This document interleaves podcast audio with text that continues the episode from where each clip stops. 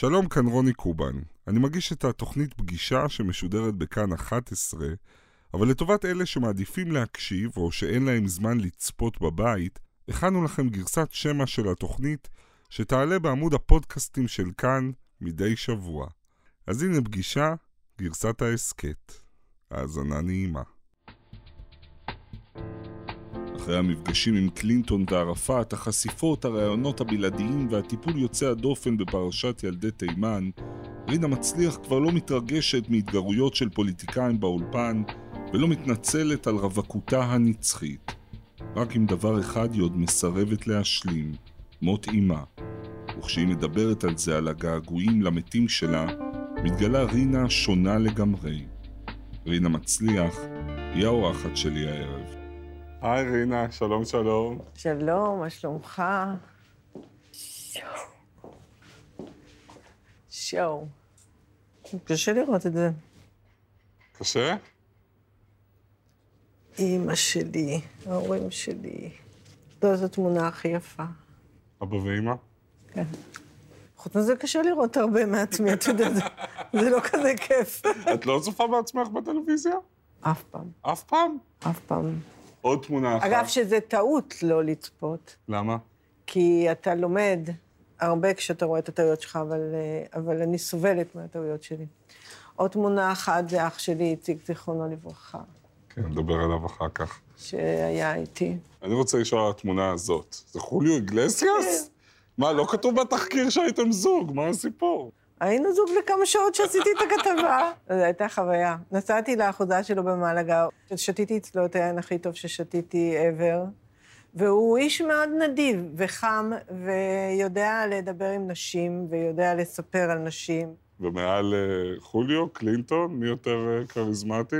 קלינטון, אתה יודע, כשקלינטון הגיע לארץ, הוא, הוא הגיע להתארח בבית הנשיא, ואז אני סיקרתי את הנשיא, ואני, אתה יודע, באולם שם של, של קבלת פנים בבית הנשיא, והוא עמד שם, ואני הייתי מאופנטת אליו, ואני הולכת, אני הולכת, בום, נתקלתי בעמוד, אני אשכח את זה. נתחיל? בבקשה.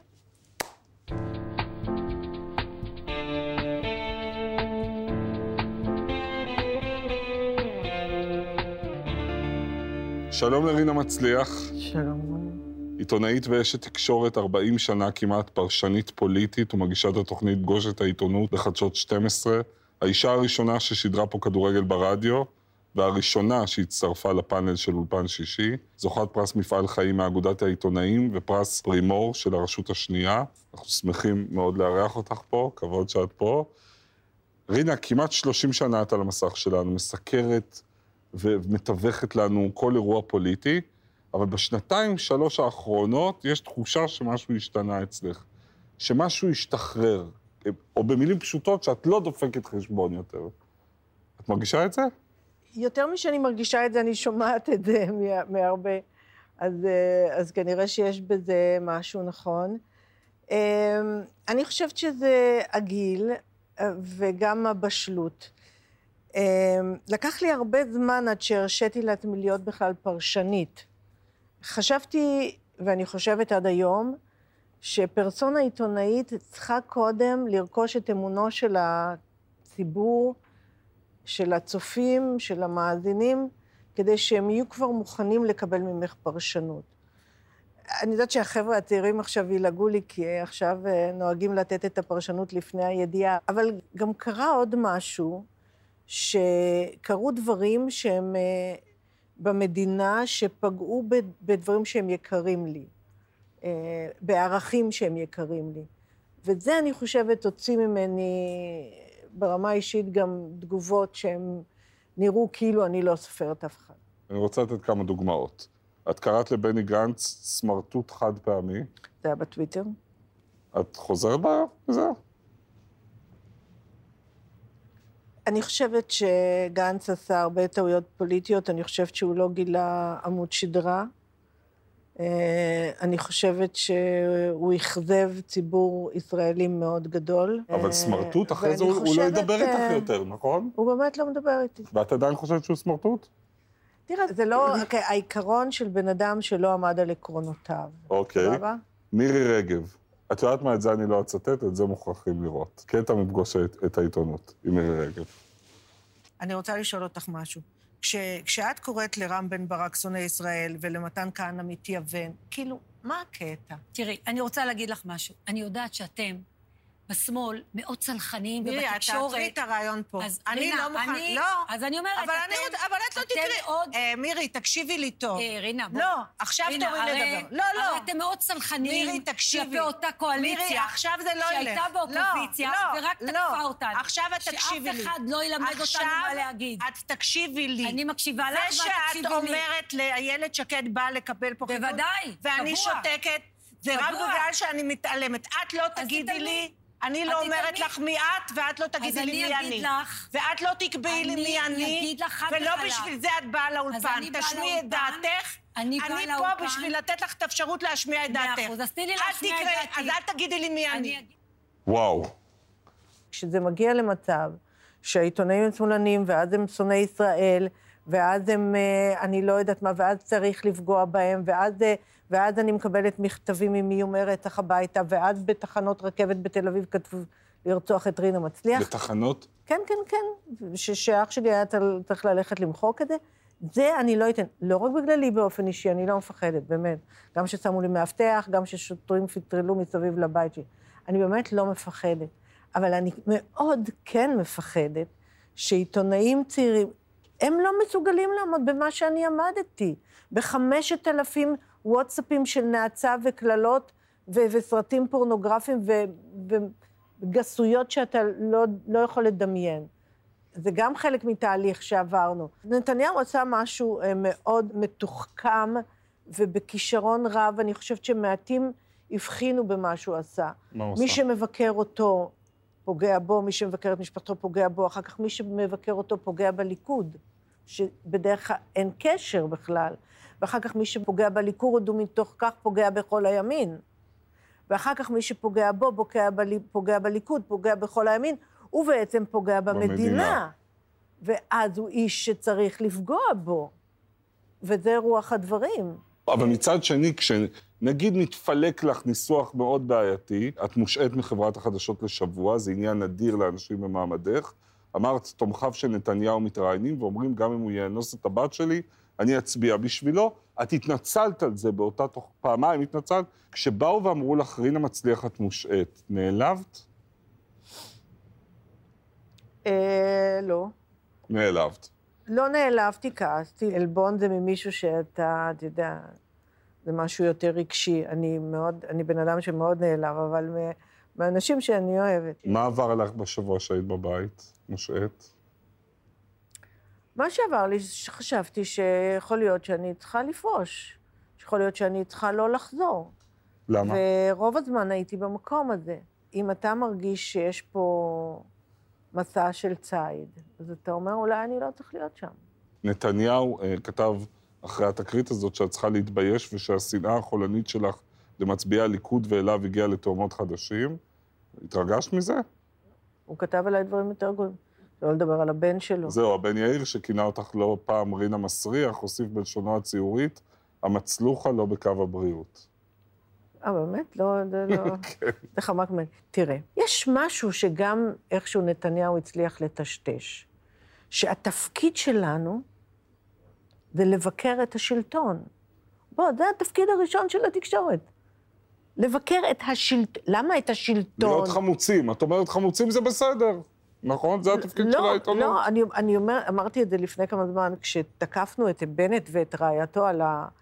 באמת, על הדבר של. המגוחך הזה שקרה שם, אז אמרו, אתם סתם מחפשים לבקר את, אה, את בנט כדי שיגידו שגם אותו אתם מבקרים ולא רק את נתניהו. לא, לא. אנחנו מבקרים את בנט כי הוא זה שמנהל לנו את החיים היום, כי הוא זה שצריך לתת דוגמה, כי הוא זה שמבקש מאיתנו לא לנסוע לחו"ל ואז אשתו נוסעת. אנחנו מבקרים אותו כי הוא ראש הממשלה. טוב, לסיום החלק הזה אני רוצה לשחק איתך משחק קטן, שאנחנו משחקים כל העיתונאים הבכירים שבאו לכאן. אני אראה לך מגוון דמויות מהציבוריות שלנו בארץ בעולם, ואני אבקש ממך שאלה אחת. ש- שאלה שהיית רוצה לשאול אותם, אה, זה- זה טוב. כן? אוקיי, יצא. ככה זה יצא? במקרה, כן, לא בכוונה. הג, הגיע הזמן לא לעשות חשבונות. ולבוא להתראיין. האם כבר חשבת על אה, עבודה אחרת? נחמד. איילת שקד. תחליטי איפה את, האם החלטת איפה את, את רוצה להיות עם בנט, או שאת רוצה להיות עם סמוטריץ'. ידעתי שזה יהיה כיף איתך, בבקשה. לא עבר במוחך שאולי כדאי לעשות גם משהו אחר? מרב מיכאלי. אם זזים מעקרונות, אז צריך לדעת גם איך לעשות את זה. בסוף, במקום לשאול, אני אומרת להם, אתה מבין? זה מה שתמיד זה קורה. נהדר אבל. לא, אבל אתה מבין, אני הולכת לפגישות רקע עם פוליטיקאים, ובמקום ש... במקום שאני אסחוט מהם אינפורמציה, אז אני יושבת ומתחילה להגיד להם מה דעתי על זה ומה דעתי על זה. ואז אני אומרת, בואי, יצאתי מהפגישה ו... ולא קיבלתי כלום. איזה פראיירית.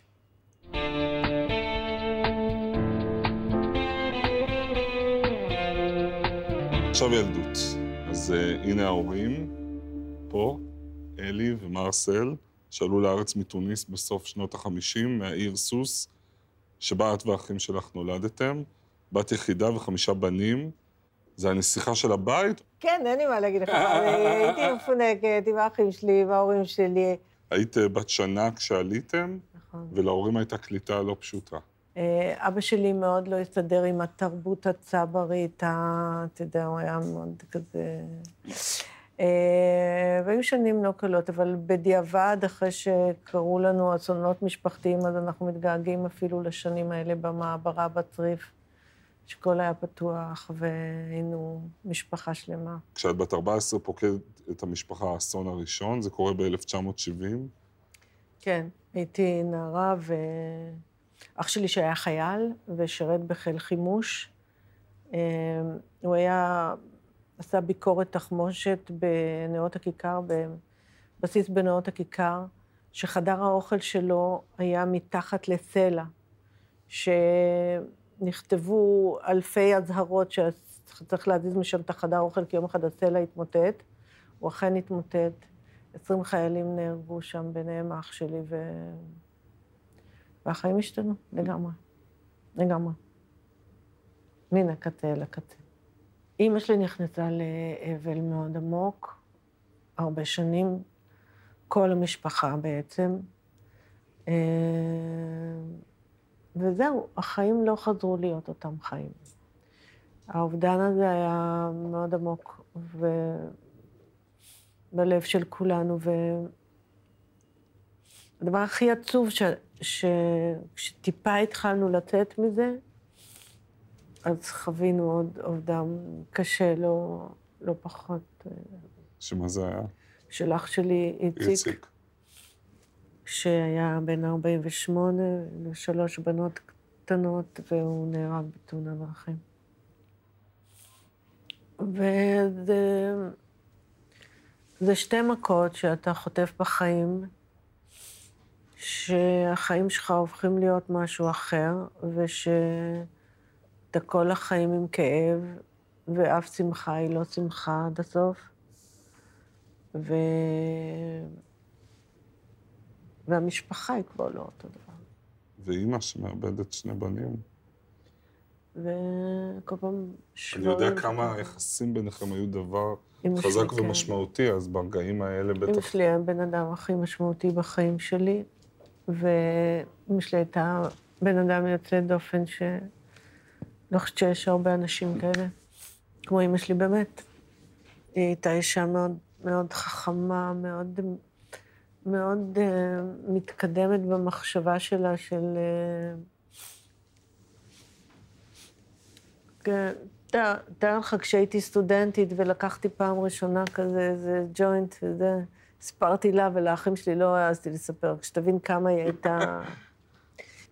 והיא חזרה לי ממש כל הזמן. כן? מאוד, כל הזמן, כל הזמן, כל הזמן. כל יום. כל יום.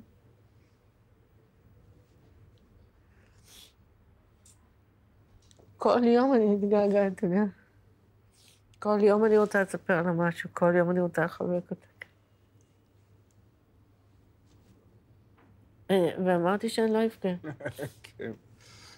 אף אחד לא מאמין לי כשאני מספרת את זה, שהיא מעולם לא אמרה לי, כלומר, לא שלא דיברנו על זה כאן, אבל היא אמרה, מה, ומה יהיה איתך, ותתחתני, וילדים. לא היה שיח כזה. לא היה שיח כזה בכלל. אה, והיא, אימא שלי... לא, הפר... היא, לא, היא לא רצתה את זה בשבילך, היא לא אמרה שלא תהיי לא. לבד, שלא... לא, היא לא חשבה שאני אהיה לבד. היא ראתה שאני, שאני מנהלת חיים שאני מאושרת בחיים שלי. והיא לא חשבה, ועוד אני הבת היחידה, כן, אבל היא כן. כאילו... והיא לא חשבה, היא לא חשבה, כמו שאני חושבת ש, שהמימוש של אישה הוא רק דרך הרחם.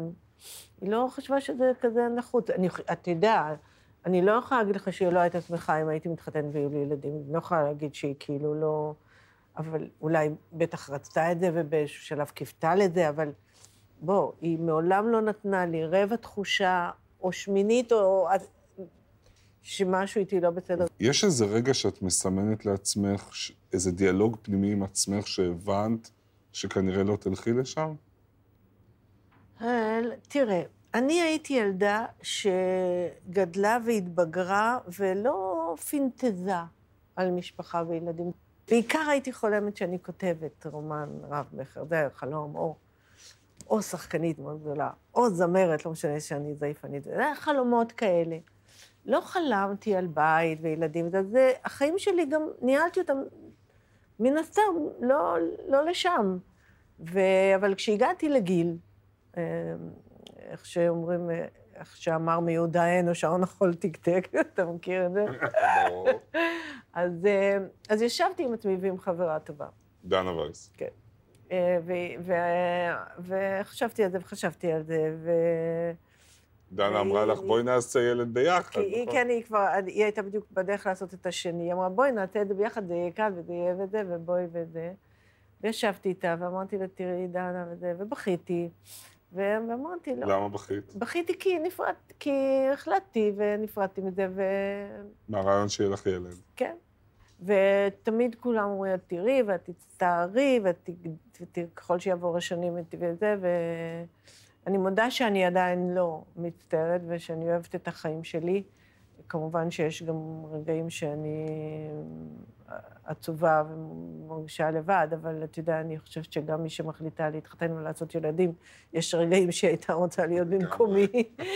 אבל, אה, אבל בסך הכל אני סבבה עם עצמי, וחשבתי שאני לא צריכה לעשות משהו, בגלל שאולי בעוד עשרים שנה אה, יהיה לי טוב. אז אני, אני שלמה עם הבחירות שלי בחיים. אני, אני אוהבת את החיים שלי, אני אוהבת את מה שעשיתי. את מדברת, זה ילדים, ומה עם הנושא של זוגיות, אהבה? אה? אהבה זה משהו אחר, ואהבה זה משהו שכל החיים היה לי. ו, ואני מאחלת לכל אישה להיות אה, נאהבת ולאהוב כמו שלי היה, ועוד אולי יהיה. אני מאמינה... ומי שמתאים לו נישואים וחיים של מחויבות ולנצח ולעד וכל האלה. אמ, אני חושבת שזה לא מתאים לכולם. אני מסתכל על, על מהלך החיים הזה שאת משתפת אותנו פה בכנות ובאומץ, ואולי גם זה מה שמאפשר לך, גם הברית שקראת עם עצמך. היי, מאיפה מצאת את זה? תשמעי, זה, טוב, אם כבר הזכרתי, זה אחד הדברים הכי יפים שקראתי עלייך. על הלילה ההוא, זה נדמה לי בצבא. בנחל, בקיבוץ. שמה, תספרי את. הייתי בת 18, יצאתי מהבית. עכשיו, כמו שאתה מתאר לך את הבית שלי, והייתי בת 18, אבל עדיין מאוד ילדה, מאוד ילדה. והבנות מהגרעין כבר הלכו עם בנים, ואני לא חשבתי, הייתי, חשבתי עוד שבנים זה מגעיל. ולא, לא, הייתי באמת ממש... Uh, התבגרתי מאוחר, ו- והייתי בודדה. והלכתי לישון לילה אחד מאוד עצובה ובודדה. כי ואת... כולם כבר הולכות ומתחיל להיות כן. העניין הזה של בנים-בנות, ואת עוד לא בדיוק שם. לא, אז, אה, אז אמ, אמרתי לעצמי בלילה ההוא, שאני כורת את ברית עם עצמי. ש... שהבן אדם שאני אהיה איתו כל החיים, זה אני. ואני צריכה להיות טוב עם עצמי, ותמיד אני צריכה לתת עדיפות לאיך אני עם עצמי מאשר הדברים האחרים. וזה באמת קו מנחה בחיים שלי. גם עכשיו, כשקשה לי ורע לי, אז נגיד להסתגר בבית, זה מה שמוציא אותי מזה להיות לבד.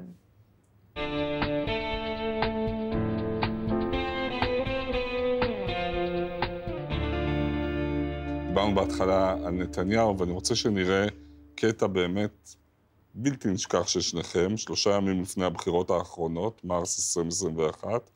הוא מגיע לראיון אצלך, ושניכם מורידים את הרגל מהבלמים. כמעט לא רואים ככה את נתניהו, בואי נראה. בוא, אני רוצה להקריא לך דברים שמילצ'ן אמר.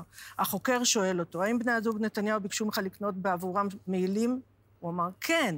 איך הרגשת? הוא אמר, גועל נפש. רינה, יש לך עוד? רינה, לא, אולי תמשיכי. אבל זה הוא אמר, אני לא כתבתי את זה. רינה, זה מה שהציבור רוצה לשמוע. זה יתברר במשפט. האם נתניהו הביא לך מתנות כלשהן מתישהו, מילצ'ן? אתה מכיר אותו בתור אחד שמביא מתנות? התשובה היא לא. חוקר, האם שרה נתניהו הביאה לך מתנות? מילצ'ן, אתה רוצה שאני אפול לצחוק על הרצפה? התשובה היא לא. חוקר, האם נתת פעם לפוליטיקאי אחרים מתנות? חוץ מאשר לביבי ושרה, ומילצ'ן אומר לא. רינה, יש לך עוד? תגידי. אני קוראת לך. כן, יש לי עוד, אגב. כן. הדס קליין. כן, ברור. ואחת אחרי חצות טלפנה שרה ודרשה שיביאו לבלפור. הנה, עוד באוזנייה, עוד, עוד. תוציא באוזנייה, תמשיכי לקרוא את זה. אתה מדבר איתי על האוזנייה? אתה הרגע ביקשת מהעוזר שלך שיעמוד מולך כדי שיעשה לך סימנים. השנייה הזאת מולי, ביקשת ממנו... וואו. רינה, אז בואי נעשה עסק. את תוציאי את האוזנייה, אני, אין לי עוזר פה, ותפסיקי... הרגע ביקשת ממנו שיעמוד מולך. את מגויסת לתעמולה, רינה. הציבור רוצה לדעת דבר פשוט. עזבי, גם עם ה... יש לך משפט. אדוני, בחמישה באפריל... גם עם האפליקציה הזאת שאתם שולטים בה. מה? איך זה... לא, לא, לא נעים לי לראות את זה. למה? כי זה לא נעים, כי לא ככה אמור להתנהל ראיון. ויש לו, לנתניהו, אה, מין גישה כזאת שקודם כל להקטין אותך ולפגוע בך ולהעליב אותך בתור מראיינת שלו. ככה הוא מתחיל. ולוחשים לך, כאילו שאני באמת חש שילחשו לי מה לשאול. בובה ממוכנת, כן, נשלטת. כן, גם אתה יודע, למה, ש... למה שילחשו לי כשאני באה, עם... אם אני באה מוכנה לרעיון כזה, אתה יכול לתאר לך שמתכוננים לרעיון כזה. אם מסתכלים על הקריירה שלך, יש את העניין המאוד מרשים של האישה הראשונה. נדמה שאת פרצת כמעט כל מחסום, לא עברת בגלי צה"ל, אלא התחלת את דרכך כמרכזנית בכל ישראל. כמרכזנית בכל ישראל.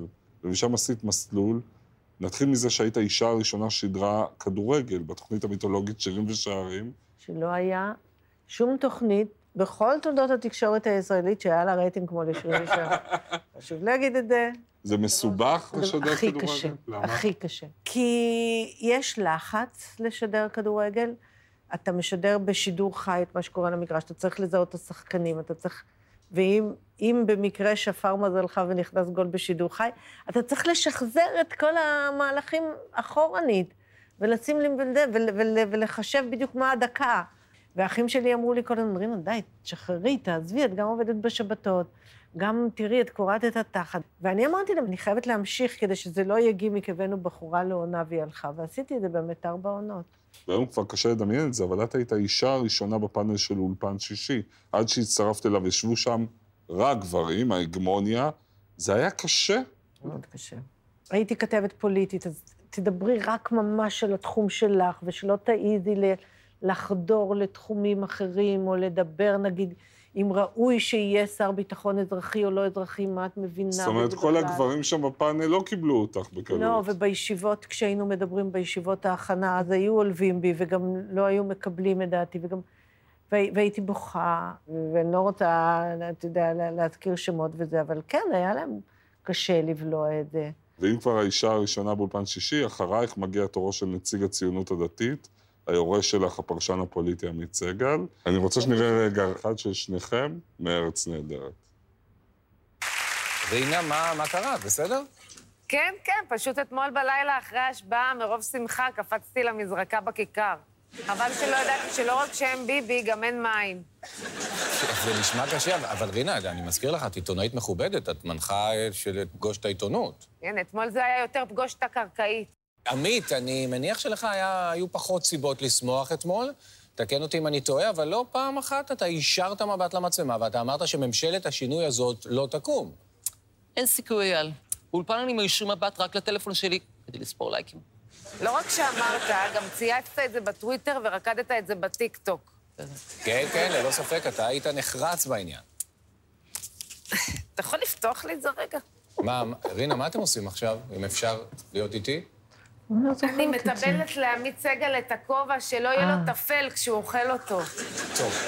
מה את חושבת שאת רואה את זה? אני חושבת שרועי ברנתן הוא מוכשר ברמות, אוקיי. ושני כהן גם, ושזה התפקיד שלהם לצחוק עלינו חופשי. אבל בכל צחוק יש שמץ של אמת. יש ביניכם תחרות, מאזן אימה? אין בינינו תחרות, הוא עושה את העבודה שלו ואני עושה את העבודה שלי. אה, עמית הוא עיתונאי מאוד מוכשר. איפה את רואה את ההבדלים בינך לבינו? אני יודעת שכשאני באמת אה, טעיתי באחת ההערכות שלי, אז הזמנתי אותו לאולפן, השמעתי את ההערכה שלי המוטעת ואת שלו הנכונה, ופרגנתי לו. וכשקרה ההפך, זה היה פחות. כשקרה ההפך הוא לא הזמין אותך. אה, לא, אז הוא התעצבן שהערתי לו, אבל בסדר, אתה יודע. תראי, עמית הוא עיתונאי מבריק וכריזמטי, אבל אחד שגם ברור לאיזה מחנה הוא שייך. ההבדל ביניכם הוא גם הבדל דורי? בוודאי, חד משמעית. אני באתי לתקשורת כי... לספר סיפור. ואני חושבת שהעיתונאים הצעירים יותר, הם באים להשפיע. אני לא חשבתי על זה כשבאתי להיות עיתונאית בכל ישראל. בכלל לא חשבתי על הדבר הזה שאני אשפיע, הדעות שלי, העמדות שלי, זה בכלל לא היה בסט המחשבות שלי. אז ודאי שהדור הזה של העיתונות הוא שונה, מעוד הרבה בחינות הוא שונה. אנחנו יותר האמנו בעבודת עיתונות של הרגליים, של הם יותר אוהבים את האולפן. אם היית צריכה לתת לו עצה מהמקום הזה של מישהי שראתה הכל ויש לה דרך ארוכה, איזה עצה היא נותנת לו? אני לא חושבת שעמית סגל צריך עצות, אני חושבת שהוא יודע לגמרי מה הוא עושה. אני גם לא חושבת שהוא אוהב עצות.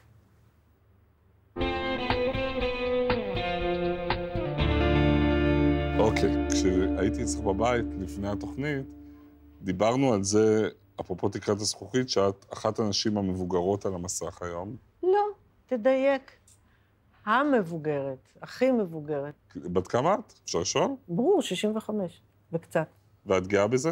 אני גאה בזה שהתקשורת הישראלית התבגרה והיא כבר לא מעיפה נשים מבוגרות מהמסך ושומרת רק את הגברים המבוגרים. כמו שנשים בהיריון פעם לא היו על המסך ועכשיו כבר אפשר לראות נשים בהיריון על המסך, כן, אני מקווה שהמגמה הזאת תימשך. יש מחשבות על מתישהו לקחת חופש או פרישה? בוא, אתה יודע, בגיל הזה ודאי שיש מחשבות. מה אתה אומר? אה, אני אומר, חכי עוד קצת. כמה זה עוד קצת? נו, איך, איך אפשר לעזוב את זה? הרי אתם באקטואליה, זה, זה, זה אדרנלין אבל, מטורף. אבל תחשוב, צריך גם להספיק לעשות עוד דברים, לא? כן. צריך להספיק לעשות אבל את עושה עכשיו כבר, את עושה פודקאסט, נכון? אני עושה פודקאסט שזה ממלא את ליבי, שלפודקאסט קוראים עם האבא ואני. אני האזנתי לו, האזנתי לפרק אחד והוא מאוד יפה, והוא... ואני מדברת עם אנשים על ההורים שלהם, ואני מתרגשת מזה, ואני אוהבת את זה. שמעתי שבקרוב את גם עומדת להגשים את חלום הילדות הגדול שלך, ואת הולכת להיות שחקנית. כן. זאת, אני אגיד, סדרת המשך אה, לאורי ואלה, שהיא סדרה סופר מוערכת, עם שלמה ברבא ודינה סנדרסון. ההמשך ייקרא ברווזון המכוער. איך היה האודישן? עשו לי שני אודישנים, שזה היה מלחיץ, כאילו לא התקבלתי בראשון, ו... והם נתנו לי המון זמן לחכות לתשובה. ו... והיית באמת? קשה. ומה את הולכת לשחק? מכשפה כזאת, מתקשרת. ואת סבבה עם זה? ש... ש... ברור שאני סבבה עם זה, אני שחקנית, שחקנית עושה כל תפקיד, אין תפקיד קטן. תראה, העולם הזה של החדשות הוא קשוח, הוא תובעני, ולפעמים אתה רוצה קצת לנשום אוויר אחר, וקצת, אתה יודע, קצת להתאוורר. טוב, כל הכבוד על האומץ, וזה נראה לי נכון לכל שלב בשיחה הזאת. רינה מצליח, תודה רבה רבה, היה ממש כיף. תודה לך, רון. ביי.